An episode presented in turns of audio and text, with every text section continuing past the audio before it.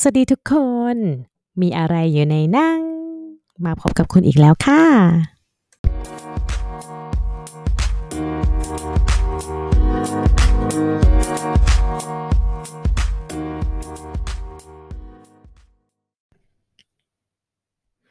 ฮัลโหล ฮัลโหล ฮัลโหล มาแล้วมาแล้ว episode ที่2โอ๊ยตายแล้วห่างไปนานมาก ไหนเราเคย promise ไว้ว่า มันจะเป็น มันจะเป็น เอ่อ จันทร์ พุธ ศุกร์ ยังไงล่ะ แต่ว่า เอ่อ ไม่มี เอ่อ ก็ช่วงนี้ก็มีงานที่ต้องแบบว่าทำเยอะมากนะคะ ในช่วงโควิด -19 เนี่ย ก็มีความเปลี่ยนแปลงในเรื่องของงาน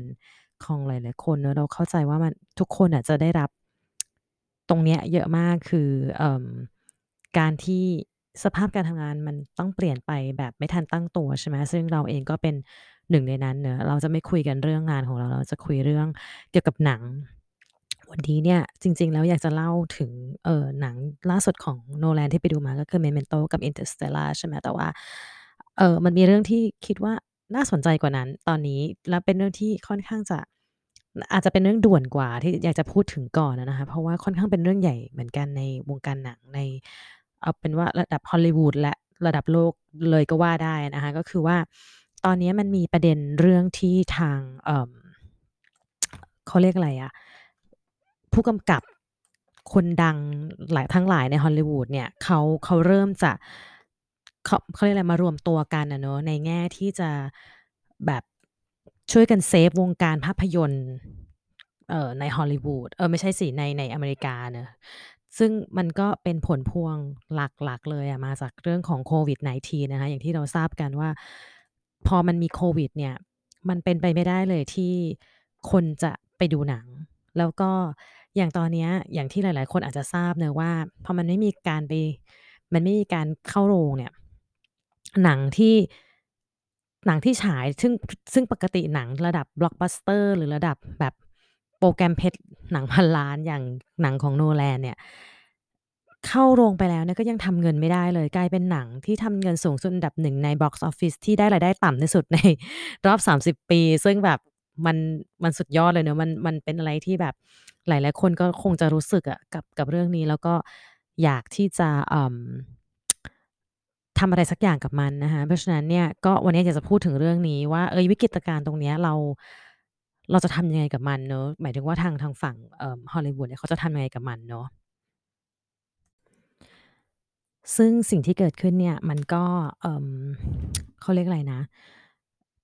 เอาเป็นว่าเป็นเรื่องใหญ่ในวงการ แล้วก็ล่าสุดเนี่ยค่ะ คือก่อนหน้าเนี้ยมีข่าวก็คือเหมือนมีมีอะสำนักข่าวแหละ ก็ไปสัมภาษณ์พี่ Ben Aff Affleck ใช่ไหม ซึ่ง เอ่อ พี่เบนเนี่ยนางก็ไม่ได้เป็นดาราอย่างเดียวนางก็เป็นผู้กำกับด้วย แล้วนางก็ให้ความเห็นที่น่าสนใจมากว่าแบบ เนี่ยหลังจากโควิดเนี่ยพฤติกรรมของคนดูหนังอะจะเปลี่ยนไปแบบเปลี่ยนไปเลยอะ ก็คือจริงๆอะไอพฤติกรรมลักษณะเนี้ยมันมันเกิดมาก่อนหน้าโควิดล้วแบบเกิดมาทีละหน่อยทีละหน่อยละเพียงแต่ว่ามันยังไม่หนักหน่วงมากก็คือพฤติกรรมที่คนดูหนังเนี่ยเออเลือกที่จะเสพหนังอยู่กับบ้าน เพราะว่ามันมีแพลตฟอร์มออนไลน์ให้ดูเนี่ย เยอะแยะเต็มไปหมดเนาะเออแค่ Netflix อย่างเดียวก็แบบดูกันไม่หวาดไม่ไหวแล้วมันแล้วที่เมืองนอกมันยังจะมีแบบ Disney Plus เอย HBO Max เอยอะไรอย่างงี้อีกเนาะซึ่ง เอ่อ ตรงเนี้ยค่ะ มันทำให้ผู้บริโภค ก็คือคนที่ไปดูหนังอะ เขามีแนวโน้มจะเข้าดู เข้าไปดูหนังในโรงอะน้อยลง แล้วความเห็นของพี่เบน ก็คือบอกว่า แล้วพอมันมี เอ่อ มีโควิดขึ้นมาเนี่ย คนก็คือเหมือนแบบ ไม่แล้ว คือฉันไม่ต้องดูหนังในโรงก็ได้ คือมันไป มันไปเร่งปฏิกิริยา พฤติกรรมการเข้าโรงหนังของคนเนี่ย ไปแบบ ไปแบบอีกอะ เออ แบบ แบบ ขยี้เข้าไปอีกอะไรเงี้ยนะ เพราะว่าการไปดูหนังก็อย่างที่เรารู้คือ มันทุกอย่างมันต้องเปลี่ยนไปหมด มันต้อง Social Distancing คือเอ่อถ้าเป็นไปได้เราก็คงไม่ไม่เข้าไปอยู่ในสถานที่ปิดบ่อยๆเนาะเพราะว่ามันก็มีโอกาสที่จะแพร่เชื้อได้โดยเฉพาะอย่างยิ่งในอเมริกาเนี่ยเอ่อการแพร่เชื้อก็อย่างที่เรารู้กันอะเนาะแบบตัวเลขผู้ติดเชื้อเนี่ยก็สูงอันดับ1อันดับ2ตลอดเวลา ทีนี้เนี่ยเอ่อ trend ที่มันจะเกิดขึ้นในความคิดของพี่เบนก็คือว่า แกบอกว่าต่อไปนี้ถ้าเป็นหนังที่เป็นต้นทุนแบบระดับกลางหรือระดับต่ำเนี่ย โอกาสที่จะได้ฉายในโรงเนี่ย คงจะไม่มีเลย ก็คือแบบวิ่งไปที่แพลตฟอร์มออนไลน์เลยแบบ straight to the platform อย่าง Netflix หรือว่าอื่น ๆ ไปเลยนะ ซึ่งตรงนี้เนี่ยก็คือ เขาก็เหมือนแบบว่า เออเขาก็เขาก็ค่อนข้างจะแบบมองขาดนิดนึงในความคิดเราเรารู้สึกว่าเขาเขาก็เห็นแล้วแหละว่าสิ่งนี้กำลังเกิดขึ้นแล้วมันมันกำลังจะเกิดขึ้นแบบ รุนแรงแบบชัดเจนอะเนาะซึ่งคือในแง่หนึ่งพอเราพอเราอ่านเรื่องนี้เราก็รู้สึกเสียดาย เพราะว่าจริง ๆ แล้วอะการดูหนังในโรงอะกับการดูหนังที่บ้านมันไม่เหมือนกันเลย อันนี้ก็แน่นอนอะคือแบบคือจริง ๆอะแต่ก่อนเดี๋ยวเดี๋ยวเราจะเล่าให้ฟังว่า เออทำไมแต่ก่อนเราแบบ ไม่ค่อยดูหนังด้วยเนาะถึงแม้ว่าเราจะชื่นชอบการดูหนัง แต่ทำไมเราไม่ไปดูเนาะแต่เอาเป็นว่าเดี๋ยวเล่าก่อนว่า ประสบการณ์การดูหนังในโรงอะค่ะ ยังไงเนี่ยมันเป็นประสบการณ์ที่แบบ มันเทียบไม่ได้ มันไม่สามารถที่จะเอาการดูละคร หรือดูอะไรที่บ้านน่ะมา มาเปรียบเทียบได้ เพราะว่าเวลาที่เราดูหนังเนี่ย เราไม่สามารถไปทำสิ่งอื่นได้เลย ยกเว้นเราปวดฉี่มาก เราต้องไปเข้าห้องน้ำ หรือมีอุบัติเหตุ emergency อะไรที่เราต้องแบบออกไป แล้วก็เข้ามาใหม่ใช่ปล่าแต่ถ้าเป็นคนทั่วไปที่แบบว่าเตรียมพร้อมที่จะมาดูหนังอะค่ะ คือมันก็ชัดเจนอยู่แล้วว่า คือคุณเตรียมที่จะ spare คือเหมือนแบบกันเวลาไว้2-3ชั่วโมง เพื่อที่จะอยู่นิ่งๆ คืออาจจะไม่ได้อยู่นิ่งมากขนาดอาจจะมีเออคุยแคะแกวอะไรบ้าง กินนู่นกินนี่ แต่ว่าหมายถึงว่า อยู่โดยที่ไม่ไม่ไปทำกิจกรรมอื่น ใช่ไหมอย่างเราเองเนี่ยเราดูหนังอยู่ที่บ้านเรารู้เลยว่าเราเราจะทำอะไร เราก็หยุดไว้ก่อน เราก็เราก็หยุดจุดจุดที่เราดูไว้ก่อนก็ได้ มันมันไม่เหมือนกัน มันไม่เหมือนกันเลย แล้วยังไม่ต้องเทียบกับเรื่องของถ้ามันเป็นหนังที่เป็นเอ่อ production อะเนาะก็คือเป็นพวกเอ่ออย่างที่เรารู้ว่าเป็น blockbuster อะไรเงี้ยมันดูในหนังมันก็ดีกว่าอยู่แล้ว อันนี้หมายถึงว่าประสบการณ์การดูหนังโดยรวมใช่ไหมคะแต่ว่าสำหรับเราอะเรารู้สึกว่าแม้กระทั่งเป็นการดูหนังทั่วๆไปที่ไม่ได้เป็นหนังทุนสร้างสูงอะไรเลยอะแต่เป็นหนังที่มันเป็นหนังที่มีคุณค่าในตัวของมันน่ะการไปดูในโรงก็ดีกว่าอยู่ดี ใช่ไหมเอ่อ ซึ่งตอนเนี้ยคือแต่ก่อนเนี่ยเดียนต้องพูดตรงๆว่า การดูหนังของประสบการณ์การไปดูหนังเนี่ย เราไม่ค่อยดูหนังแบบหนังต้นทุนต่ำหรือว่าหนังที่แบบว่าหนังอาร์ตพูดง่ายๆคือเราแค่รู้สึกว่า หนังบางเรื่องเราทำไมต้องจ่ายตังค์ไปดูในโรงด้วย เราเดี๋ยวมันก็มาฉายตามแพลตฟอร์มต่างๆ แล้วอะไรเงี้ยแล้วก็เราเก็บตังค์ไปดูหนังที่มันเป็น blockbuster แล้วดูในโรงแบบ IMAX อย่างงี้ไม่ดีกว่าหรออะไรเงี้ยซึ่ง อันนี้มันก็เป็นทางเลือกของผู้บริโภคเนาะเพราะว่า อืม ก็ต้องพูดตรงๆว่าค่าใช้จ่ายในการไปดูหนังครั้งหนึ่งของของประประเทศเราอะมันสูงมากเลยนะ นี่ขนาดเราไม่ไม่ได้กินแบบพ็อปคอร์นไม่ได้กินน้ำในโรงนะ เราจ่ายค่าดูหนังอย่างเดียว เอาเป็นว่าไม่ต้องพูดถึง IMAX นะคะเอาโรงปกติธรรมดาทั่วไปเนี่ย ก็ประมาณ 200 แล้วเนาะเออคือถ้าเกิดว่าเราชอบดูหนังมากๆจริงๆ ก็แน่นอนเราก็สามารถสมัครเป็นสมาชิกได้แต่มันก็ลดไม่ได้เยอะขนาดนั้นอะไรเงี้ย แต่ว่าโอเคพอดีเดียนเพิ่งได้เออโพรโมชั่นอะไรบางอย่างมานะ เดี๋ยวเดี๋ยวจะเล่าให้ฟังกัน แต่ว่าเอาเป็นว่าโดยส่วนตัวเนี่ยชอบชอบดูหนังมาก ชอบดูหนังในโรงมากๆ แล้วก็คิดว่าการดูหนังในโรงอะมันมีคุณค่าในตัวของมันน่ะมากๆๆๆๆๆๆๆๆแบบไม่สามารถที่จะไปเทียบการดูหนังแบบผ่านจอไม่ว่าจะจอมือถือหรือว่าจอโทรทัศน์ได้เลยไม่ว่าจอบ้านคุณจะใหญ่แค่ไหนก็ตาม ทีนี้เนี่ย พอพี่เบนออกมาให้สัมภาษณ์แบบเนี้ย แล้วแนวโน้มมันเป็นแบบเนี้ยเรารู้สึกว่าเฮ้ย มันจะเป็นอย่างนั้นจริงๆเหรอวะอะไรอย่างเงี้ยมันเป็นเรื่องที่น่าเสียดายมากเลยนะเอ่อปรากฏว่าเรื่องเนี้ย มันก็ไม่ใช่เรื่องเล่นๆแล้วเพราะว่าเรื่องเนี้ยมันเออพี่เบนนะให้สัมภาษณ์ข่าวออกวันที่23เออกันยาใช่ไหมคะปรากฏว่าเมื่อหลังจากนั้นน่ะอีกไม่นาน ก็ปรากฏว่าทางเออผู้กำกับ ผู้กำกับที่เป็นระดับแบบระดับใหญ่เลยนะของของฮอลลีวูดอะนะรวมทั้งโอ้โฮแต่ละคนเอ่ยชื่อไปแล้วแบบ อื้อฮือะอื้อฮือเลยอะคือผู้กำกับพวกเนี้ยเขาก็มารวมตัวกันแล้วเขาก็ตัดสินใจที่จะทำจดหมาย ไปยังเอ่อสภาของอเมริกาคือ Congress นะ เพื่อที่จะให้ลงมือทำอะไรบางอย่างนะคะซึ่งเอ่อตัวตัวจดหมายอันนี้ก็คือเหมือนแบบว่าเขาจะให้ทำ เขาเรียกว่าอะไรอ้าวดูดูดูข้อมูลทางอินเทอร์เน็ตไปด้วยเอ่อเขาบอกว่ามันคือ CARES Act C-A-R-E-S Act อันนี้นะ ซึ่งเดี๋ยวเราเราเรามาดูชื่อของผู้กำกับที่ร่วมเซ็นในในจดหมายฉบับนี้นะคะ ก็โอ้โฮแต่ละคนเอ่ยชื่อมาแล้วก็แบบว่าทั้ง Christopher Nolan James Cameron Sofia Coppola เอารายที่เรารู้จักกันดีกว่านะ Ryan Johnson Martin Scorsese Patty Jenkins Steve McQueen Zack Snyder Taika Waititi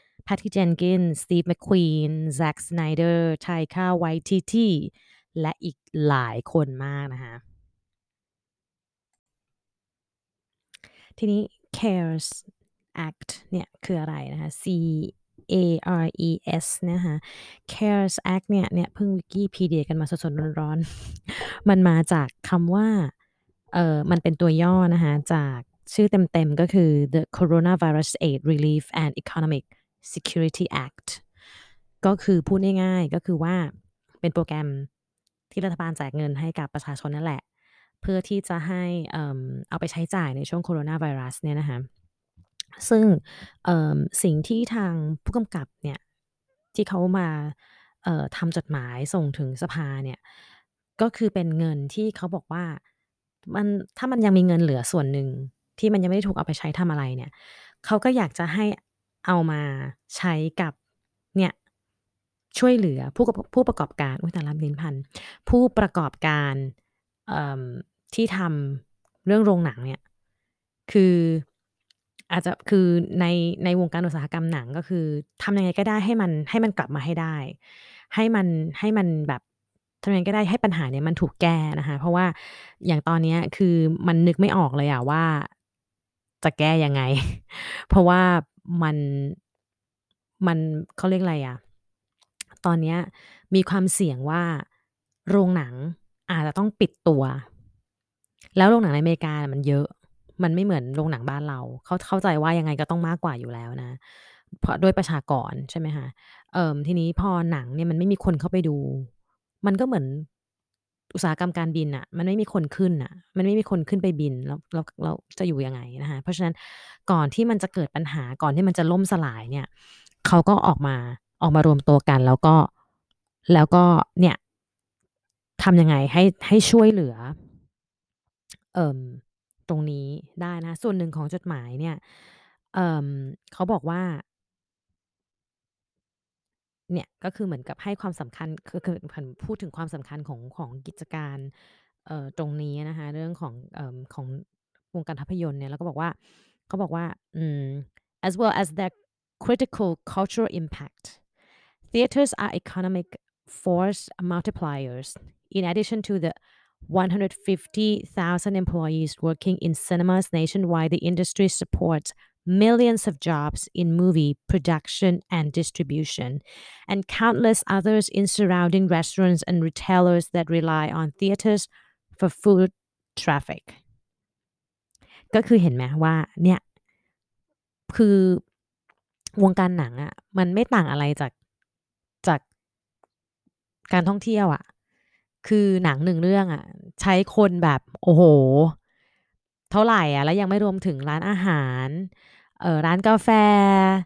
เอออะไรกันร้านซักรีด คือมันจะหนังหนึ่งเรื่องนี้มันทำให้เศรษฐกิจนี่มันหมุนไปเยอะมากเลยนี่เขาบอกว่าอะไรนะ มีคนที่ทำงานอยู่ในวงการเนี้ยประมาณแสนห้าหมื่นคนทั่วประเทศ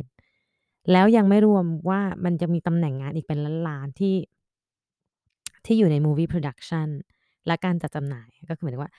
การผลิตหนังแล้วก็การจัดจำหน่ายหนังใช่ไหมแล้วก็ยังมีแบบอื่นๆที่บอกว่า surrounding restaurants and retailers ก็คือแบบอย่างที่บอกอะคือหนังเรื่องหนึ่งคุณจะเอาอะไรอะคุณต้องใช้อะไรบ้าง คุณต้องเอาเสื้อผ้า มันต้องมีการจัดอาหารให้ทานใช่ไหมคะเอ่อเอ่อรถยนต์อีกหลาขนส่งคนใช่ไหมคะเออยังไม่รวมถึงเอ่อเอ่อธุรกิจที่ติด ที่เกี่ยวพันกับการทำหนังโดยตรงที่เกี่ยวกับพวกสายส่งหนังอะไรก็ตามแต่เนี่ยนะคะเอ่อแล้วก็เขาก็อธิบายมากมายอยู่ในจดหมายฉบับนี้ก็คือว่าพูดง่ายๆรัฐบาลต้องทำอะไรสักอย่างเพื่อที่จะพยุงให้ให้วงการหนังมันไปต่อได้ทำยังไงก็ได้นะคะซึ่งตรงนี้เราก็ชื่นชมเเขาเรียกอะไรอุตสาหกรรมต่างๆ ในอเมริกาคือเขาก็เห็นได้ชัดว่าเขาค่อนข้างมีการเขาเรียกอะไรอะ่ะ มีการรวมตัวกันที่จะที่จะช่วยเหลือกันอยู่ เออตลอดอะเนอะก็คือไม่ปล่อยให้แบบต้องล้มหายตายจากกันไปโดยที่แบบ ไม่ทำอะไรเลย คือตอนนี้มันเห็นชัดแล้วว่ามันมันจะต้อง มันจะต้องเดี้ยงแน่ๆ มันจะต้องแย่แน่ๆเขาก็รีบจัดการเลยนะคะเออซึ่งตรงเนี้ยพอเราอ่านข่าวพวกนี้แล้วเราก็มาย้อนมองในประเทศไทยเราเนาะว่าแบบ เฮ้ยจริง ๆ แล้วอะ มันเกิดกับเมืองไทยมาตั้งนานแล้วนะไอ้เรื่องที่คนไม่เข้าโรงอะซึ่งอย่างที่บอกไปตอนต้นอะคะคือสาเหตุอะไรทำให้คนไม่เข้าโรงหนัง ก็เพราะว่าไปดูหนังทีมันแพงนะเว้ย คือถ้าเกิดว่าเราไม่ได้เป็นแบบคอหนังจริง ๆอะใครมันจะไปดูคือแบบ มันไม่เหมือนตอนที่เราเป็นอ่าบางท่านอาจจะบอกว่า เออ ก็ซื้อบัตรดูแบบแบบเขาเรียกอะไรบุฟเฟต์สิจะได้นั่นนี่คือบุฟเฟต์นี่ก็คือแบบก็ เอาจริง ๆ ก็มันก็ไม่ได้ดูแบบเขาเรียกอะไรนะ โรงที่ดีเท่าไหร่ใช่ไหมก็ต้องแบบว่า โรงประมาณ เป็นโรงแบบแบบหนึ่งอะเออ คือเหมือนกับเราแค่รู้สึกว่า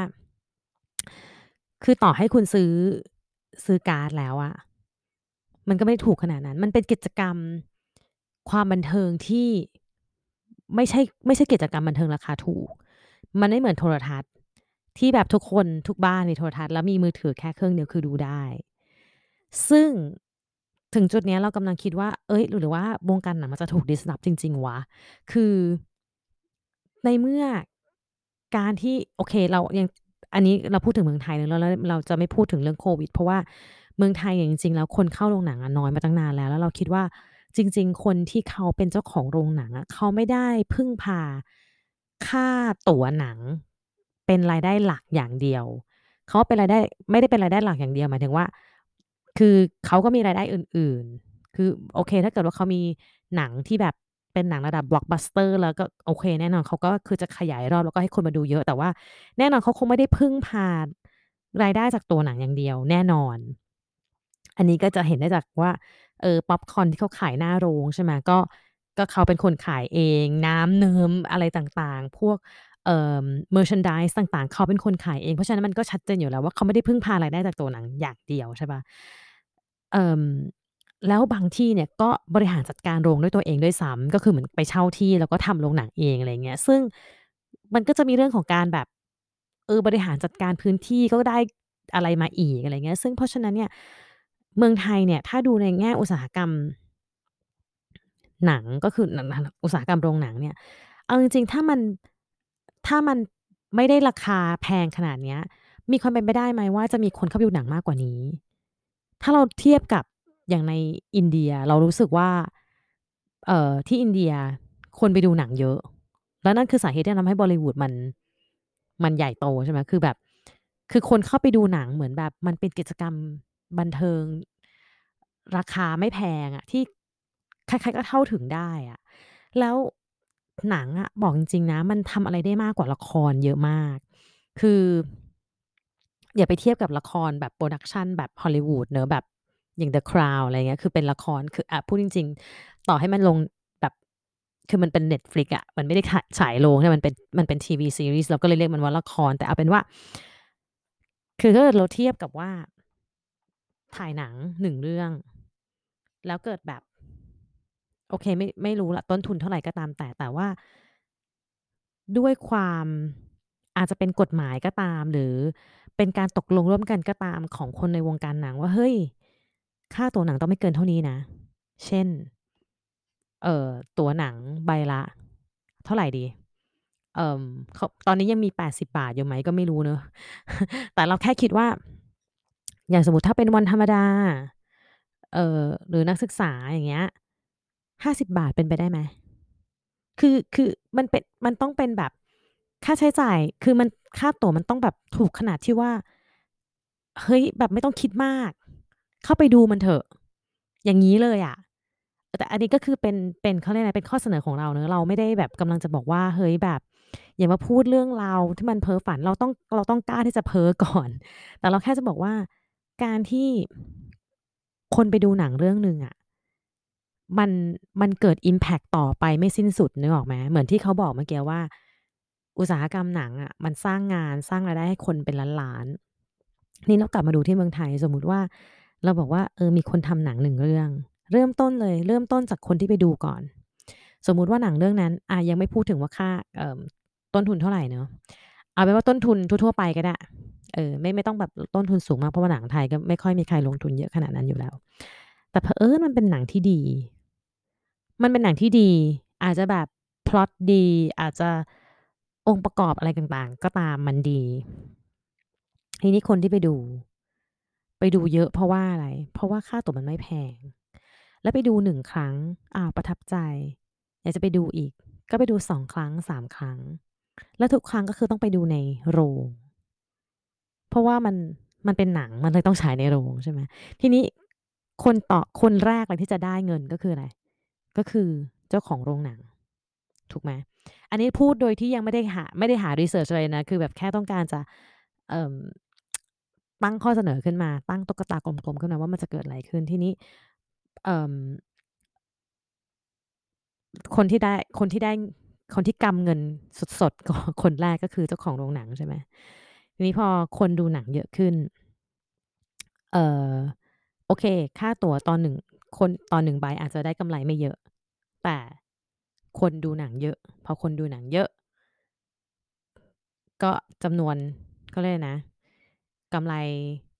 เขาเรียกต่อหัวใช่ไหมมันมันไม่สูงแต่ว่ามันได้คนเยอะพอมันได้คนเยอะมันก็ได้กำไรเยอะ พอเสร็จแล้วมันก็จะเอาไปทำยังไง ก็คนที่ทำหนังก็จะได้มีเขาเรียกอะไรนะ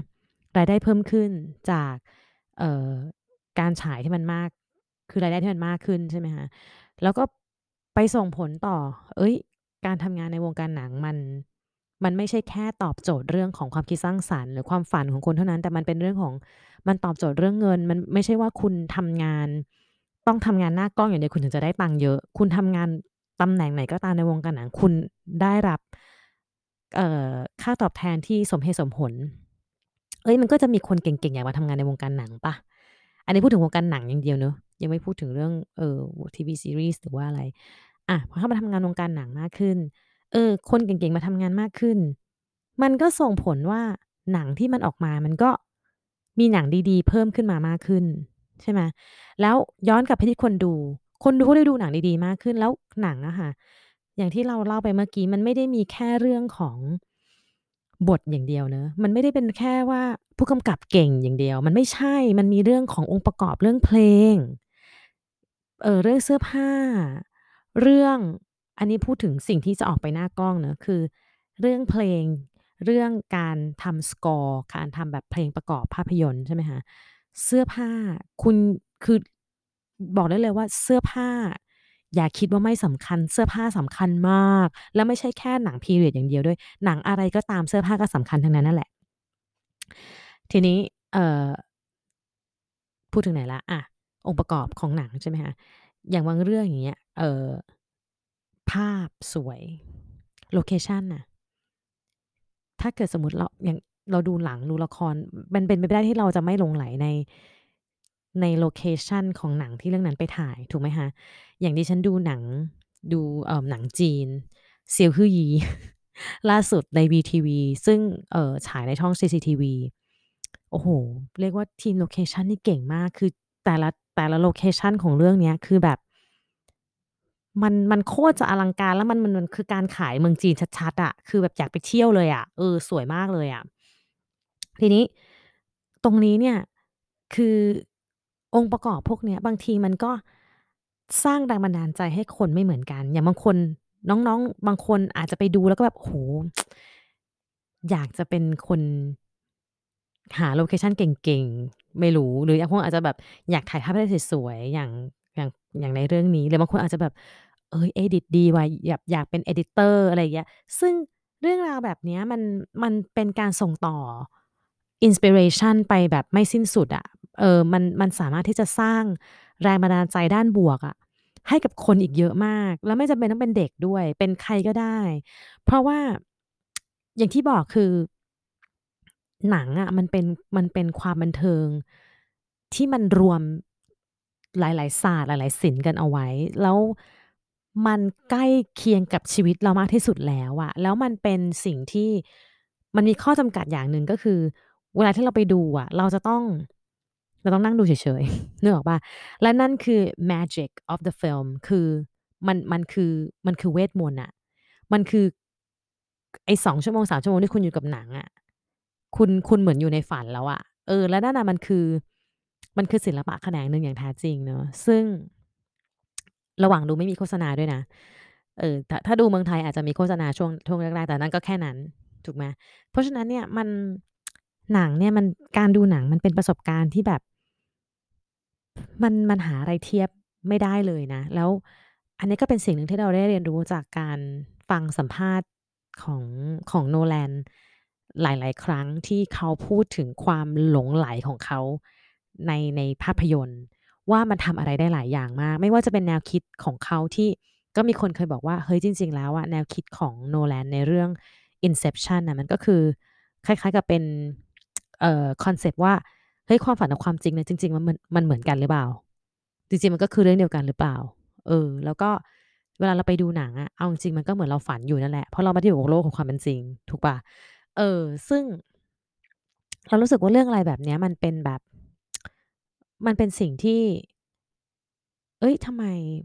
วงการหนังบ้านเรามัน มันได้แค่นี้จริงอะ มัน มันน่าจะได้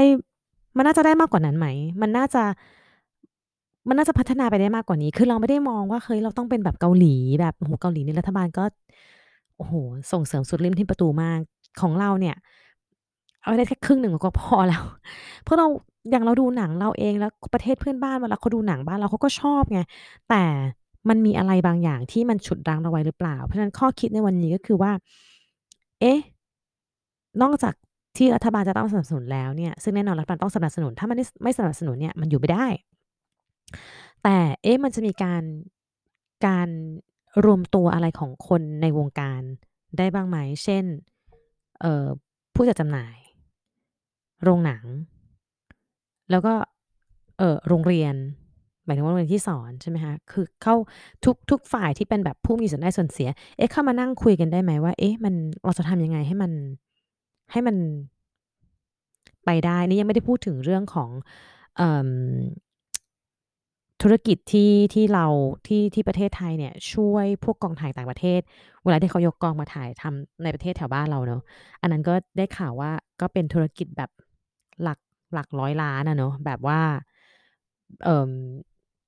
เรานี่ก็แบบระดับฝีมือหนึ่งในตองอู แบบช่วยมาหลายกองแล้วจากต่างประเทศใช่ไหมก็เนี่ยแหละ เราคิดว่าจากข่าวเนี้ย คิดว่าอาจจะถึงเวลาแล้วที่คนในวงการหนังและทุกภาคส่วนและประชาชนด้วย ลองมานั่งคุยกันไหมว่าเราจะทำยังไง เพราะว่าบอกเลยนะว่ากระทั่งฮอลลีวูดอะเขายังต้องให้ภาครัฐมาช่วยอะ คือเขาก็ต้องเห็นแล้วว่าเฮ้ยงานนี้มันมันไม่ง่าย หลังโควิดเนี่ย อะไรๆมันน่าจะถูก disrupt ไปแบบ ไม่มีวันหวนคืนไปสู่แบบเก่าอีกแล้ว อย่างเช่นที่คุณ Ben Affleck บอกว่า หนังเล็กเนี่ย ต่อไปไม่มีสิทธิ์ได้ฉายในโรงใหญ่แล้ว คือเข้าแพลตฟอร์มเลย ซึ่งนั่นเป็นเรื่องที่น่าเสียดายใช่ไหม แล้วต่อไปเวลาถ้าเราอยากจะดูหนังไทย เออ เราดูที่ไหนยังไง เออ ประมาณนั้น ก็วันนี้เหมือนพูดมั่วซั่วไปหมดเลย แต่หลักๆก็คือเนี่ยค่ะ ก็คือ ตอนนี้แม้กระทั่งในวงการหนังอย่างฮอลลีวูดเนี่ยเขาก็เขาก็ต้องเริ่มที่จะปรับปรับทับจับกระบวนกันใหม่แล้วเนาะว่าเขาจะทำยังไงต่อไป ที่จะประคองตัวให้ผ่านหลังโควิดนะนี่ยังไม่ได้พูดถึงหลังโควิด เลยนะ ว่ามันจะเกิดอะไรขึ้นก็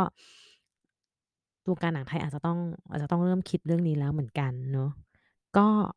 แค่นี้ค่ะสำหรับวันนี้เดี๋ยวจะมาเล่าเกี่ยวกับ Memento แล้วก็ Interstellar ว้า Memento และ Interstellar เอ่อในอีก episode หนึ่งนะ ว่าเออมันเราได้อะไรจากเรื่องนี้ มันเป็นยังไงเป็นการรีวิวแบบเออตามสไตล์เราเองสำหรับวันนี้ก็ขอบพระคุณและสวัสดีค่ะ